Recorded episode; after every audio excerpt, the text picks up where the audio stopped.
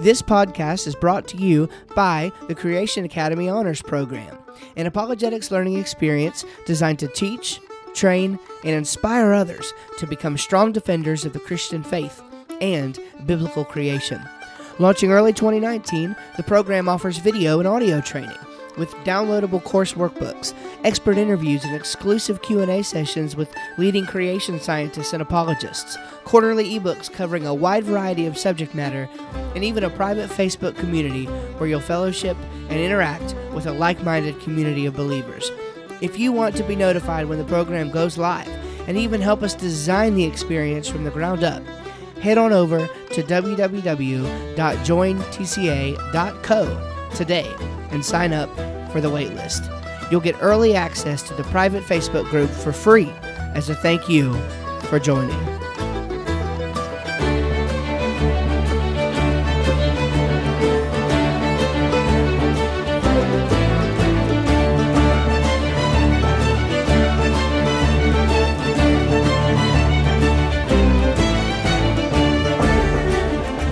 You're listening to the Creation Academy, a weekly podcast defending the truth of God's Word in biblical creation science. I hope you're doing well today. My name is Steve Schramm, and I'm your host here on the Creation Academy. And this particular lesson starts the beginning of a brand new series, and um, and actually, it starts the beginning of really what's going to be a whole new uh, format for the for the podcast. And what we're doing, uh, if you missed the announcement on that, is simply we are going to record series of lessons as opposed to just one off lessons uh, on a weekly basis. Now, these series uh, may still go out on a weekly basis. Uh, probably will, um, except with the exception uh, that every now and then we will um, likely take you know maybe maybe two or three weeks uh, from one series starting to the next, or, or, maybe just one week. It really just depends on the prep uh, work on my end. But the way I like to do it is, is have all of the material for a series down before I begin to uh, record it. And so sometimes uh, it's going to work out nicely that way and sometimes maybe it won't. Uh, but nevertheless, we are going to do the best we can to uh, make it consistent for you. So in this case, uh, I am not starting with the uh, all of the preparatory work done in advance, uh, but nevertheless, we're going to go ahead and get started. And this week we are going to be talking about the theology of God's perfect creation the theology of God's perfect creation. You say, well, what do you mean by that? It sounds kind of like a, a strange uh, kind of thing to to talk about, and so I guess in one sense it is. Um, but what we want to learn is what the creation itself teaches us about God and who God is and uh, what um, what kind of nature God has, the way that He interacts with the world. You see, there are things that we can learn from general revelation that tell us about the kind of person that God is. And so that is the nature of the question that we want to look at uh, on today's lesson. So then, as we uh, begin to dive into this subject, there are a few categories uh, about uh, God that I think we need to look at. So let's first of all go ahead and begin with the nature of God. What does the creation teach us about the nature of God? Now, perhaps the best thing to do would be to come to a, a good understanding of what we mean by the creation. The Bible seems to be describing an event in the first chapter of Genesis that we understand to be creation uh, ex nihilo. That is, creation out of nothing. And uh, certainly, without going into all of the minutiae, this is consistent with even the best findings of modern science today. Um, I am not a proponent of the Big Bang Theory. Uh, I'm not a proponent of any of the particular models um, that one may hold um, in relation to the Big Bang Theory. Nevertheless, um, this theory is so widely held um, by the scientific community and is even so much a part of the popular level of understanding of um, cosmogony that it is a, a, a very um, useful tool for the Christian apologist. And here's what I mean by that. Um, when we get into important spiritual conversations with people who we are attempting to persuade to consider Christianity, it is not as though we have to argue dogmatically for well, the age of the earth in general, but certainly we do not have to argue for some sort of particular cosmological understanding of the universe. Uh, it's no secret that there are many, many, many Christians who do accept the Big Bang and its um, appropriate uh, time scales, uh, the kind of the whole mixed bag that comes along with it. There are plenty of Christ- of Christians who do accept those things to be true. Now, do I personally hold to those things? No, um, and I have some sp- spirited conversations uh, sometimes with folks uh, who disagree with me, even within the Christian community. But um, when I am attempting to be persuasive with an unbeliever, um, to consider Christianity, and especially when uh, the conversation moves into the realm of apologetics, it is not as though I'm arguing for some young age creationist understanding of the cosmos um, at all. Uh, if they don't want to be a young Earth, okay, a, a young Earther, or, or they think that's unreasonable, at least at first, fine. We'll deal with those things on the back end. But let's let's start understanding uh, that belief in Jesus is what gets us to heaven, and um, not even what gets us to heaven, even though that is true, but belief in Jesus entails living the life that the creator of not only the cosmos, but also of you wants you to live. It's being in line with your ultimate purpose.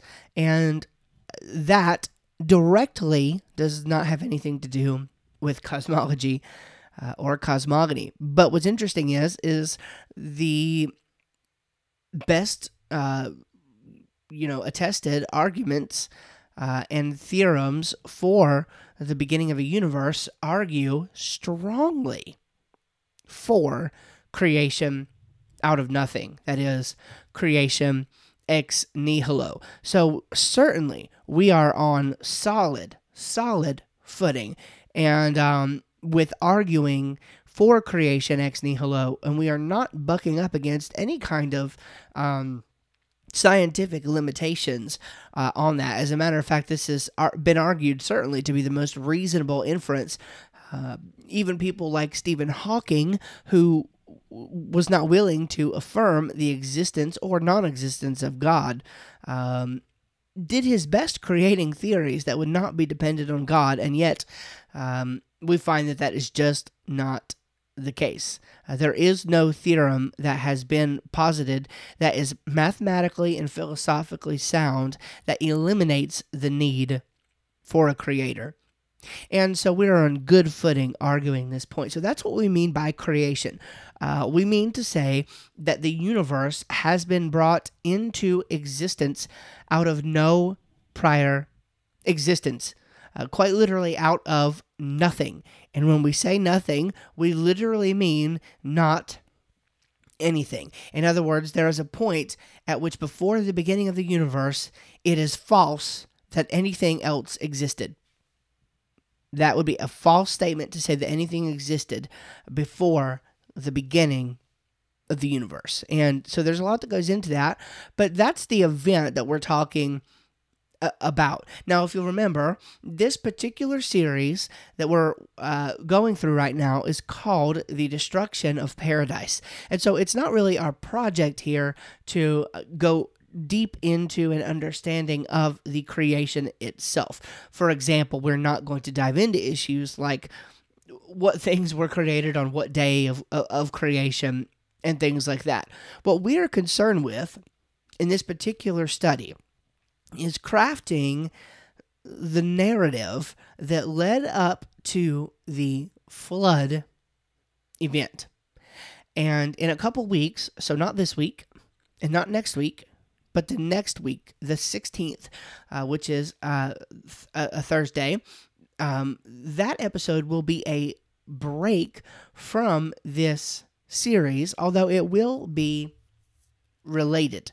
Uh, you uh, that is where we will air our interview that we had recently um, with um, Mark uh, Lambert uh, over at the Hey Pastor podcast, and um, what we'll be uh, discussing is a flood of evidence.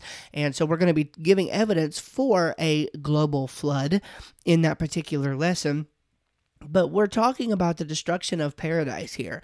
We are the the, the main thrust of of this entire series is getting down to the bottom of why God used a global flood to destroy this earth a little over 4,000 years ago. And so this is kind of a very theological um, a project, and nevertheless, we're going to be dealing with a lot of the science interspersed here throughout. Uh, but so what we are focusing on then is we want to understand some things about the nature of God, some things um, also about the nature of humanity, some things about the historicity of humanity.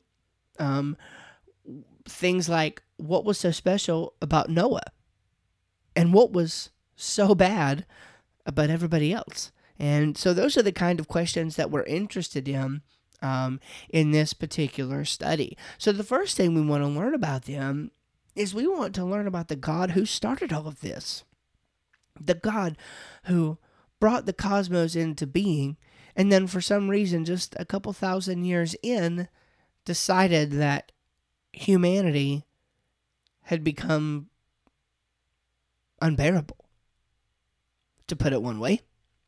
And the, the best course of action, remember, God always does what's best because by definition if the greatest maximally being in the universe or the maximally greatest uh, i don't know the best way to put that but uh, the greatest possible being let's put it like that in the universe decides something then by definition, whatever that is, is the best course of action.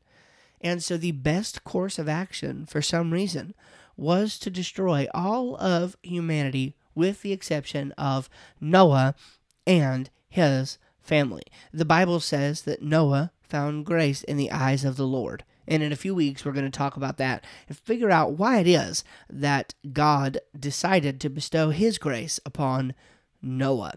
But for today, we want to learn about that God. So we're going to go quickly through the notes here that I have made uh, about um, God and what the creation itself teaches us about God. Now, not the Bible. There, we, we are not going to discuss Bible verses in this particular study because that is a, a matter of special, well, I shouldn't say in this particular study, but in this particular lesson, um, we're not going to be discussing Bible verses because that deals with special revelation. Now, certainly the Bible is our highest authority, but we're interested today in what we can learn about God simply through what has been revealed to the creation.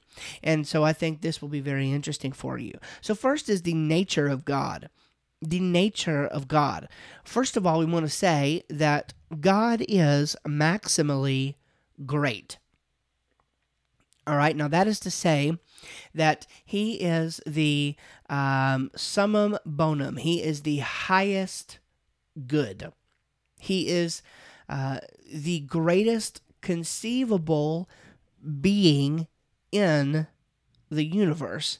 Because if there were a being that were greater than he, uh, then that would be the greatest possible being in the universe. And so, um, and a, a pretty elementary question when people are first starting to ask important questions about God, and this question is actually very popular among children, is they might want to ask, well, who made God? And to ask such a question um, would be incoherent. That is not uh, based on what we mean by our definition of God. We can't ask the question, who made God? Because God is a maximally or the maximally great being. And the nature of such a being is such that there is no being greater than that. So that is what we mean by God. And if you're interested in it, we can't get into it today because it's pretty technical. Um, actually, it's very technical. But there's a an argument called the ontological argument for the existence of God, and um, frankly, I think that it's a, a pretty sound and solid argument. And so I would encourage you to check that out. Uh, Dr. William Lane Craig has some excellent information on that, the ontological argument for the existence of God. So I would certainly uh, look into that.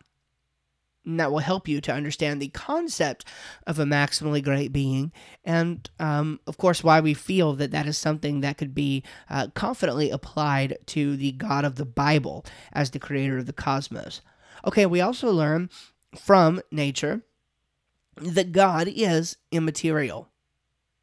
Now, how do we infer that from nature? Of course, we know that Scripture says that God is a spirit. Uh, no man has seen him uh, at any time. We learn those things about God from special revelation, but what does the creation teach us?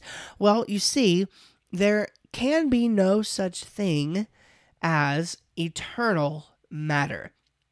And uh, there are a number of scientific and philosophical reasons uh, for that. Uh, from a philosophical perspective, for example, it is impossible to transverse an actual infinite. That is, if you have an infinite um, set of possible scenarios and circumstances um, that we are living in, then today would not be here because it's infinite in the past it would have already passed there is no such there is no such thing as today in the um in the sense of eternality uh, as it refers to time okay we're not talking about the um necessary existence or the eternality of God, we're talking about matter. It is impossible for matter to be eternal from a philosophical perspective because you cannot transverse an actual infinite. Today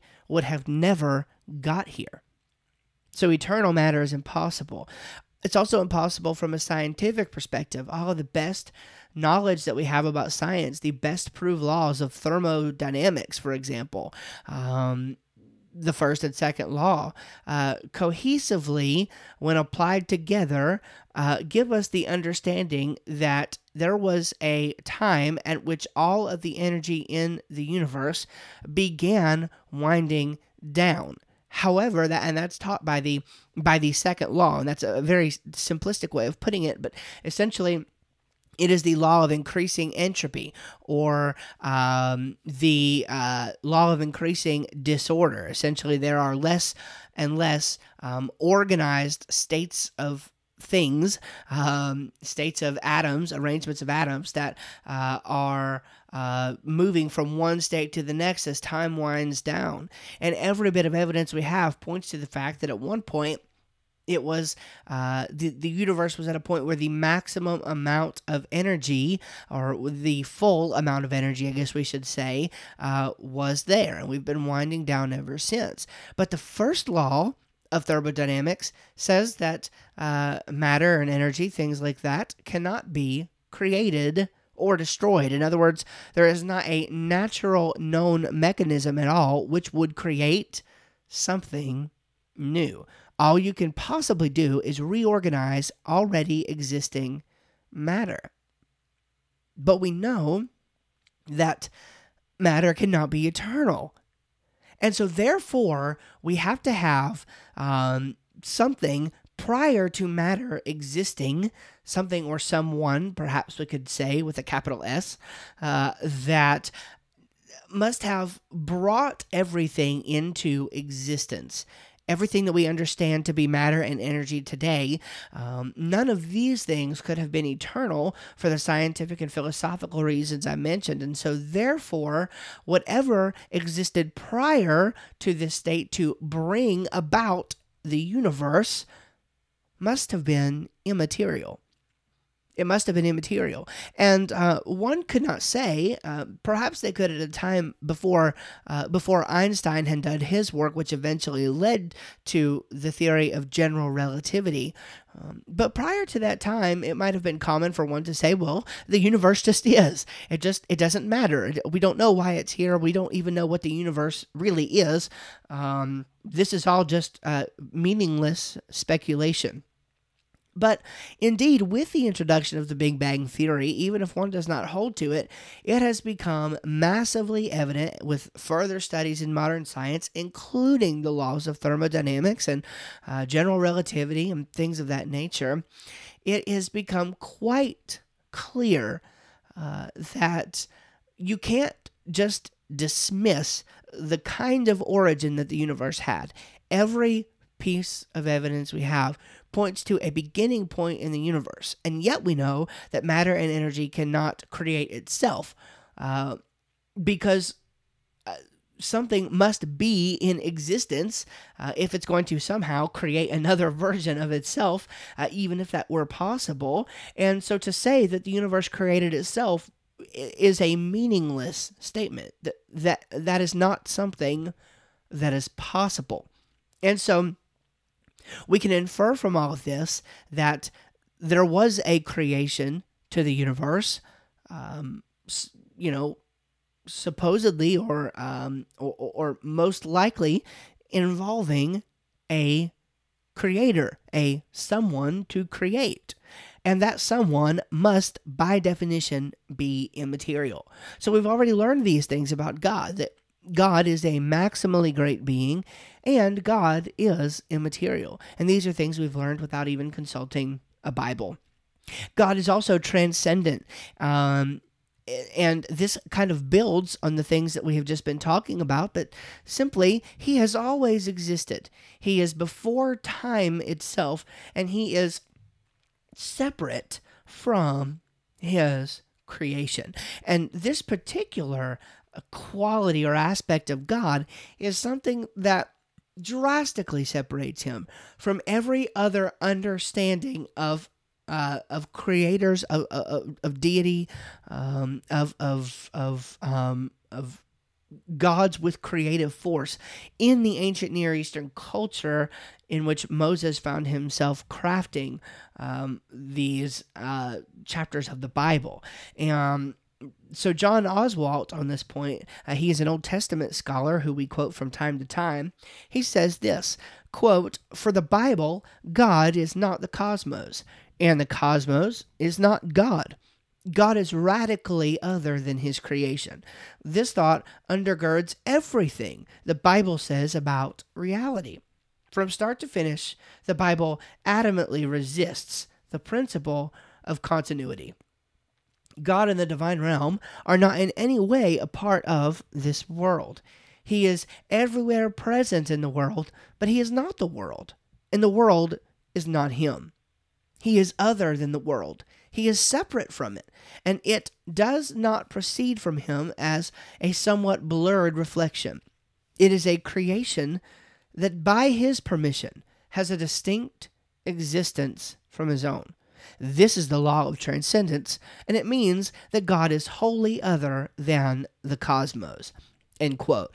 And what he is getting at here, and I'm not going to give you a whole synopsis of his book, but generally speaking, every ancient Near Eastern culture wrote from a worldview of continuity. That is, uh, when they were des- describing gods, they were talking about gods. These gods were often created to objects that, or, or excuse me, often associated today with things like the sun and the moon, so objects or forces such as uh, wind, uh, things like thunder and lightning, things of that nature. And uh, what we find in the Bible is something radically different than any one of those. What we find is a God who is transcendent, who transcends time, space. He's not bound, in other words, by time, space, matter. Indeed, He is the very creator of those things and pre existed them because God is a necessary being. And if that's tough to wrap your head around, uh, welcome to the club. That's tough for many people to wrap their head around, uh, but it certainly is the more reasonable um, explanation than to just say that something could come out of nothing, uh, because this would truly be worse than than magic, uh, worse than magic. All right, so we find that God is maximally great, immaterial, transcendent, and He is also authoritative. And this seems like an obvious point, but once we've got to this point, we can then understand that God is authoritative. If if he created this world, then he owns it. He has all authority over his creation.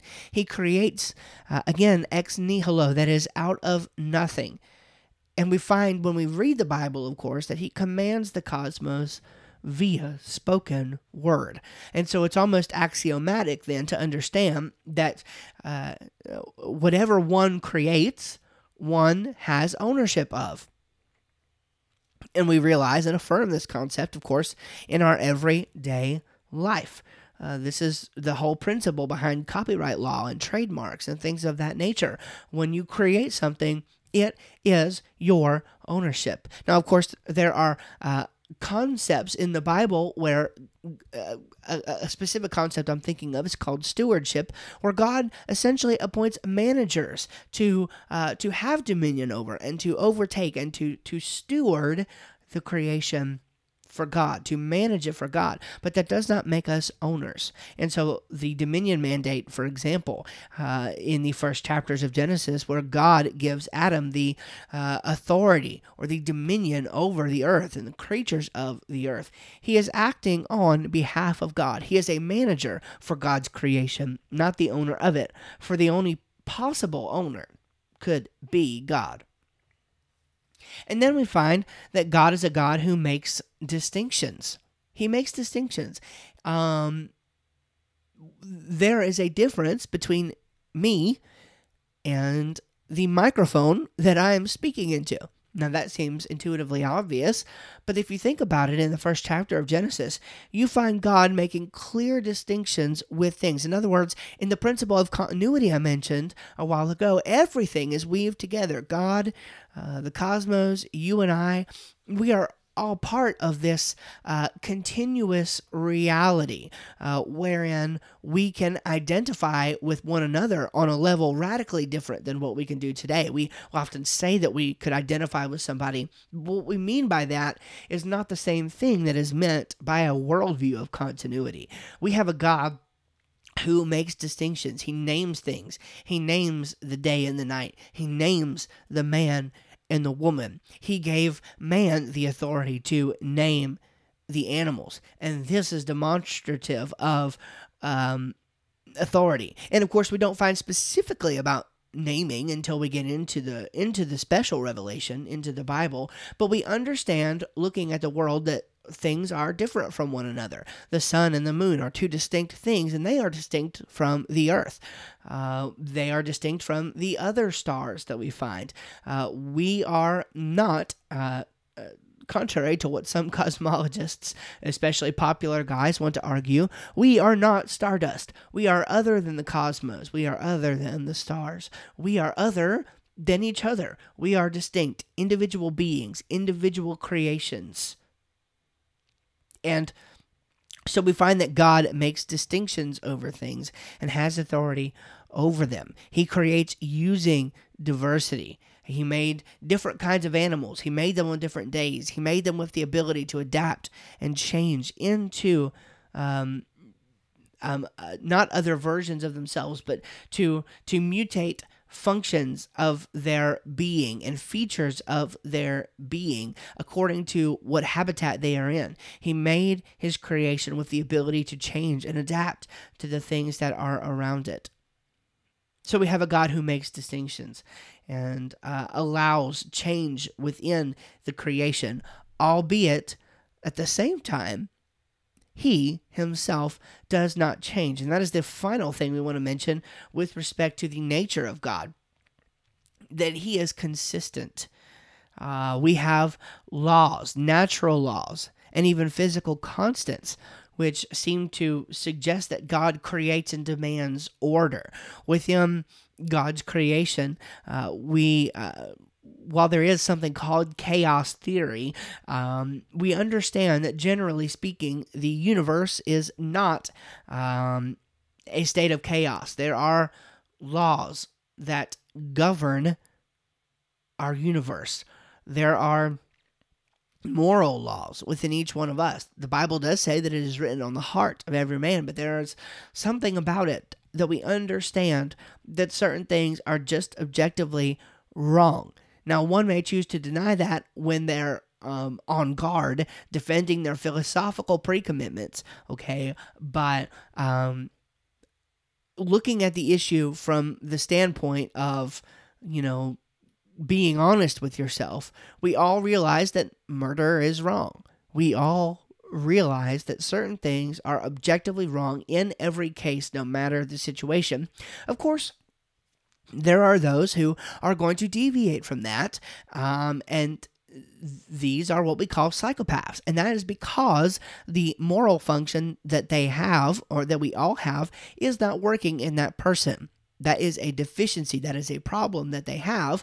Uh, but the exception proves the rule. The point is because there are psychopaths, uh, that there are uh, that there is a genuine objective moral standard that we all want to affirm.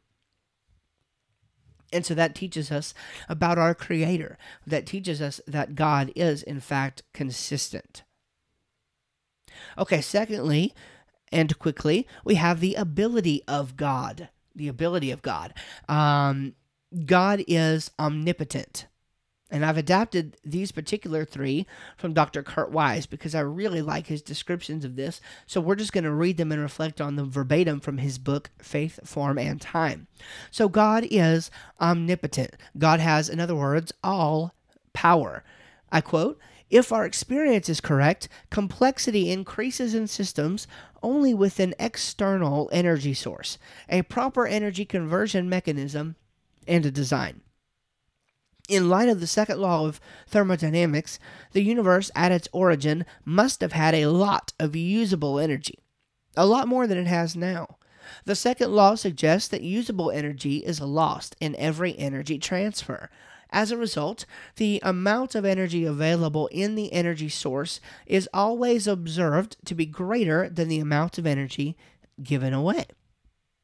If the same principle is applied to the origin of the universe, the cause of the universe had more energy than the total amounts of energy in all the universe. It also had the ability to transform that energy into a usable form. It thus has the ability to control all of the energy of the universe, meaning that it has all power. Now, how is that for a scientific definition of omnipotence? It's hard to imagine that, but if you think about it, the one who has the power to create the universe, understanding, of course, as we do, that the universe is everything. It is literally everything that is in existence. That means God has more power than everything that is in existence, which by definition is omnipotence. Okay, but then we also realize from nature and from creation that God is omniscient. This means that he is all knowing. So, in our experience, I'm quoting again information is lost in every transfer of information. This means that the amount of information in the source is always greater than the amount of information transferred. Applied to the origin of the universe, the information possessed by the cause of the universe must have been greater than the total amount of information placed into the universe. This would suggest that the cause of the universe had more information than is found in the universe, meaning that it had all knowledge. And then finally, from nature, we can also infer that God is omnipresent. Omnipresent. Quote Since it was independent of matter, the cause of the universe seems to have been non physical. Since it was independent of space, the cause of the universe seems to be both outside the universe and at every place within the universe, transcendent, immanent, all present. Since it was independent of physical time, the cause of the universe seems to be unchanging, always present, and eternal. So, in many ways, what we see here in these attributes of God, his his power and his knowledge and his presence, we actually have supporting scientific information for the things that we um, um, learned that we can infer from nature about God in the from the nature uh, of God in the very beginning. So uh, we find this incredible support. Everything we know about modern science, about modern information science, uh, uh about um, physics, everything we know directly points to a perfect, timeless, immaterial, unchanging creator. But it gets even better. You see, we also have the direction of God. Um, the creation account, now, this is something that we understand from Scripture, uh, but this is also, and again, I am not, uh, I am not um, arguing for uh, evolution here in any sense, but I want you to understand this general general concept from the general to the specific. For example, um, young age creationists like us understand that um, in the beginning, God created kinds of animals.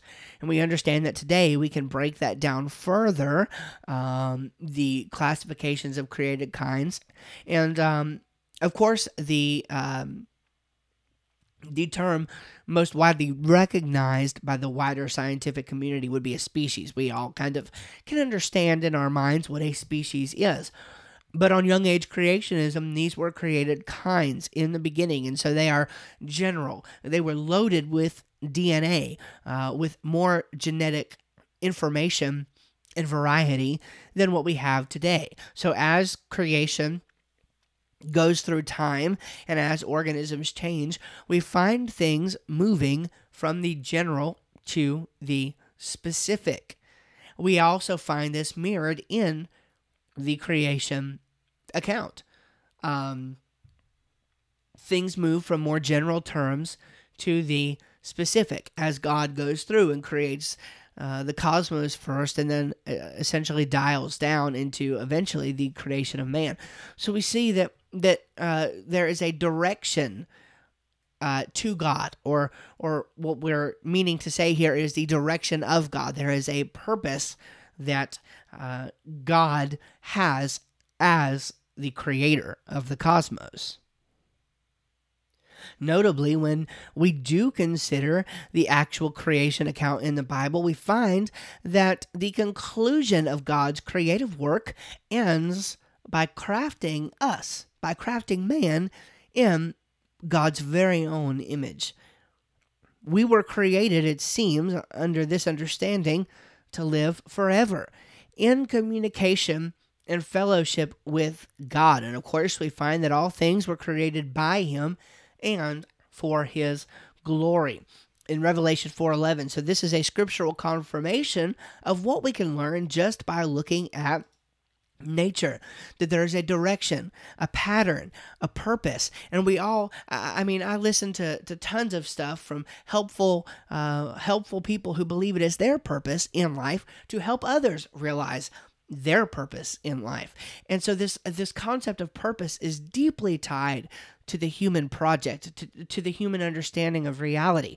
And so it only makes sense to infer from that and also from what we see in nature, the moving from the general to the specific, that there is a direction, a purpose.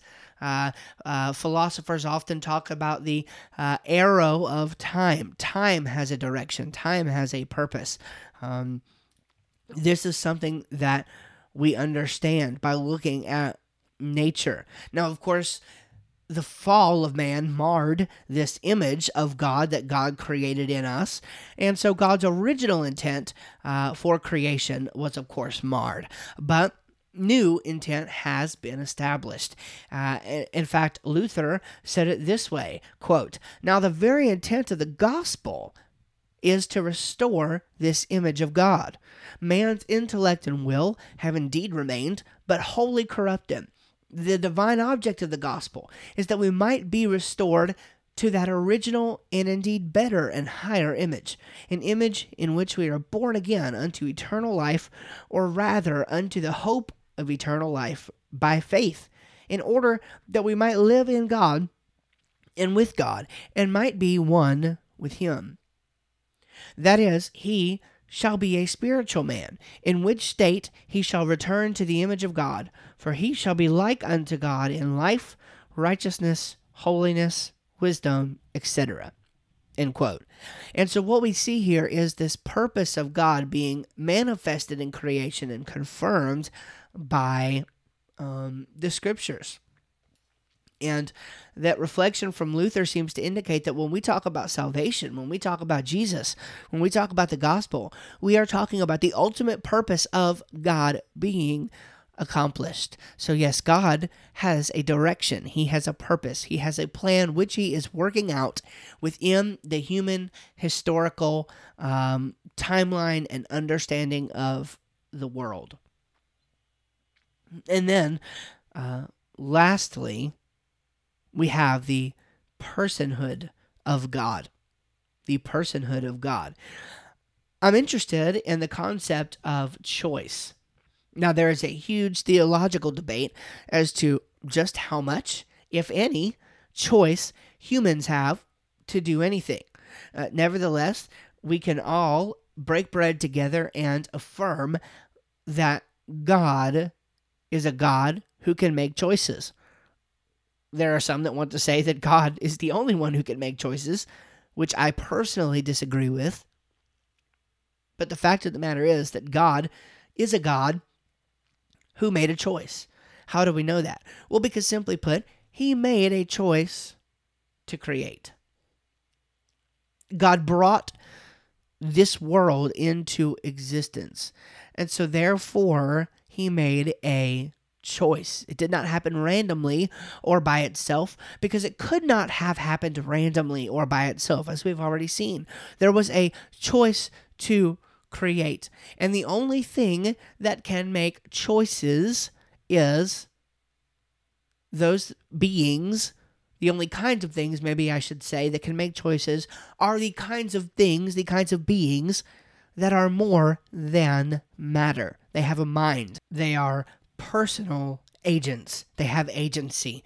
Okay, so uh, that is the nature of choice, and only persons make choices. The language of DNA also seems to suggest that creation was the product of a mind. We know, uh, in, in good information science, we know of absolutely nothing other than a mind that is capable of producing new information, capable of producing um, language, capable of, of, of communicating, capable of being able to give instructions and have another to follow out on those instructions, or even to have a machine follow up on those instructions. We know of no other source of this kind of information other than a mind. And the only kinds of things uh, with minds are beings, they are persons, they are personal. The ability to communicate itself suggests that the creator desires communication with his creator. In other words, we have these language conventions. We understand that we can speak to one another and be understood. And in some cases, we can even speak multiple languages and be understood. And so it seems to um, suggest that whoever created this world, whoever created this universe, wanted deeply to be in communication and relation with his creation. And the only things that can communicate, the only kinds of things that communicate are persons, personal agents. And so God is therefore personal. He has uh, properties of personhood, the manifestation of Jesus, which did happen in human historical time, whether or not there was a Bible to tell us about it. Uh, this is the way things happened. Um, and, of course, the miraculous evidence of his resurrection suggests that God is personal. God showed the ultimate form of personhood by becoming a person just like he created in the beginning. And finally, we understand that the universal emphasis of the earth and the inability of life's existence across the rest of the cosmos uh, suggests that God has specially created this planet for those who have been made in His image. The standard is hardly undeniable when we understand that today, naturalistic evolution theory must depend on the fact that information can come uh, from something other than a mind. And nevertheless, we spend millions of dollars on expensive and costly time uh, time um, i don't want to say time wasting but time consuming resources to try to find life other than ours in this universe. And the standard for the pattern of intelligence, the pattern of communication that we are looking for from some other kind of intelligence is incredibly, incredibly low. I mean, I'm talking about beeps and blips and patterns that we're looking for in the far reaches of space, and yet the language of DNA, which sits right under our nose and our lab uh, material each and every week, this is brushed off as the result of natural processes. In fact, some have uh, argued that it is more likely that this DNA is the product of aliens that at some time seeded our area of the cosmos. Then uh, to be um, that of information produced by an eternal mind, such as God. Well, if nothing else today, hopefully you have seen what all can be learned about God just from creation. And maybe you've never considered this before, uh, but this is why Romans 1 talks about the fact that we will be without excuse, all of us one day, when we stand before a creator. Uh, on my personal persuasion, this information that we can find is not enough to attain salvation. And I think that is backed up clearly by Acts chapter 10 and the account of Peter and Cornelius. And we're not going to rehash that today. But in that particular case, we do seem to see where just knowing and even worshiping God was not quite enough. Cornelius needed to know about Jesus. And so I don't think that we can find sufficient evidence in the cosmos alone for our salvation. But I do think that we find sufficient evidence for our condemnation because God has said that He has made it so obvious to His creation that He is the Creator. And that one day we're going to stand before Him in judgment and we will have no excuse for not bowing the knee to the God who created everything. And as we've seen today, just what we can infer about God from the nature of our universe, it can hardly be said that there is no evidence in the cosmos for God. It can hardly be said that there is a better explanation for the way that the world really is than the God of the Bible. And so that is where we plant our flag. And that's where we stand. That is the theology of God's perfect creation. In the beginning, when God made all of this, it was perfect. By definition, when a maximally great being creates something, it is perfect. But we understand that the reason why the world today is not perfect is because God gave us a free will. In other words, God gave us the ability to choose imperfection. And it's my commitment or my understanding that true love could not have been accomplished any other way. One may say that they love God in a universe where God has manuf- manufactured that that love, uh, but it would not be genuine, true love in the sense that we understand it. God uh, uh, imposes on us the ability to be able to choose Him or to deny Him. That's my personal understanding of of Scripture and of creation. And when we choose ourselves, when we choose our own pride instead of God, and when that happened in the garden, that is sin. The ultimate sin is rejecting our ultimate purpose. Deviation from the standard, deviation from the ultimate purpose. That is the best definition of sin. Sin is missing the mark. And we've all missed the mark. Romans 3:23 says that we've all fallen short of the glory of God. And we understand this, we identify with this, and we can be restored to that perfection. And the Bible says that one day, that day is in fact coming when everything will be restored to that Edenic state, to that state when God originally created everything. But we find here a God who is loving, He is personal, He uh, has a direction, He has a purpose.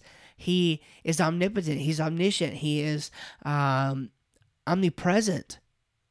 He's maximally great, immaterial, transcendent, authoritative.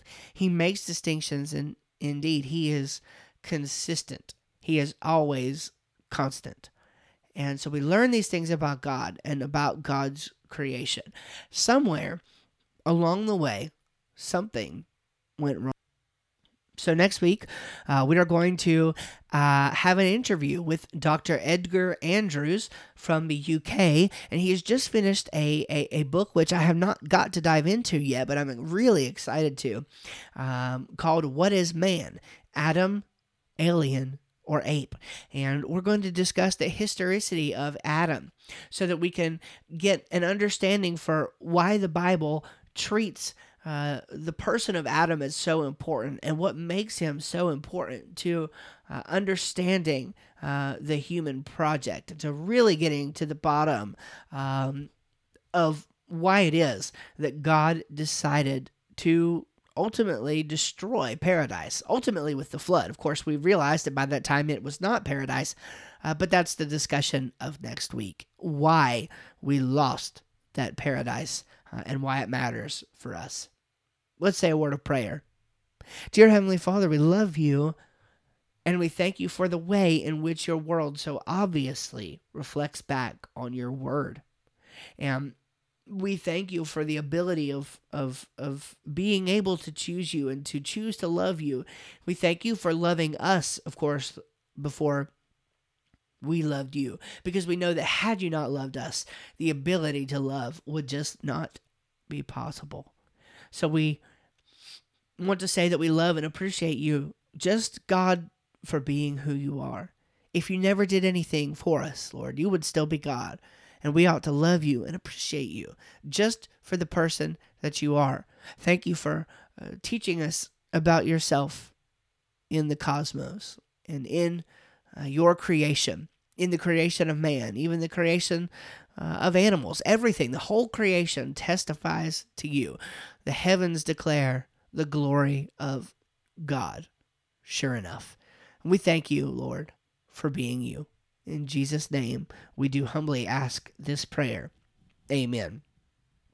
Well, uh, thank you again for joining me this week on the Creation Academy. I'm really excited about this new uh, series that we're going into, about this new format with series and interviews and things. I think it's going to be really interesting, going to kind of bring a whole new light and a whole new life to the podcast. Of course, don't forget to head over to www.jointca.co.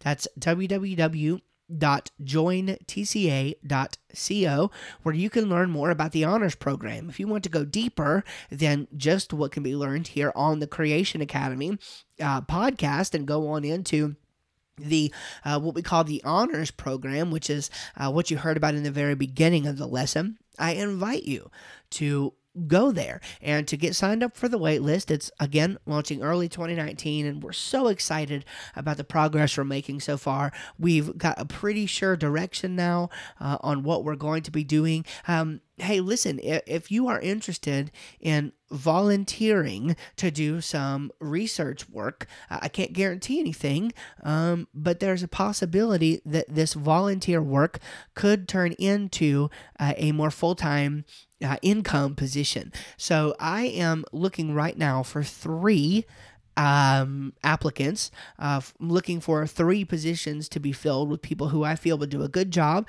um, to do research for uh, the content that we're going to be creating for the Creation Academy. If you've always wanted to contribute to a ministry like this, but you don't feel that you have the ability or the resources to create the podcast or write the articles or do those things, then this is a great opportunity. If you could just do some research, it's not going to be a ton of work, and uh, I can explain that to you if you um, if you contact me. Um, but uh, I would really love to talk to you if you think this is the kind of thing that you would be interested in. And in fact, if you can write, that's even better because I would be interested in you in you helping me to develop uh, some manuscripts and things of that nature. So um, contact me, reach out to me, steve at steveschramm.com. Uh, steve at steveschramm.com. Uh, and you can reach me through my website uh, if that would be easier. Facebook, Twitter, all those things, I'm on there. Um, just reach out to me, let me know that you're interested in becoming a um, research assistant for uh, the honors program, and uh, we'll talk, and um, maybe we can uh, put something together. Okay, so thank you so much for joining us this week here on the Creation Academy. Hope you'll uh, join me next week as we interview Dr. Edgar Andrews. We're excited about that. We're excited about um, learning about the historicity of Adam uh, from a very, very influential uh, figure. And so it's going to be really fun and exciting. And he's British, so that's pretty cool too. All right, thank you so much for joining me this week. We'll see you next week. Thank you, and bye bye.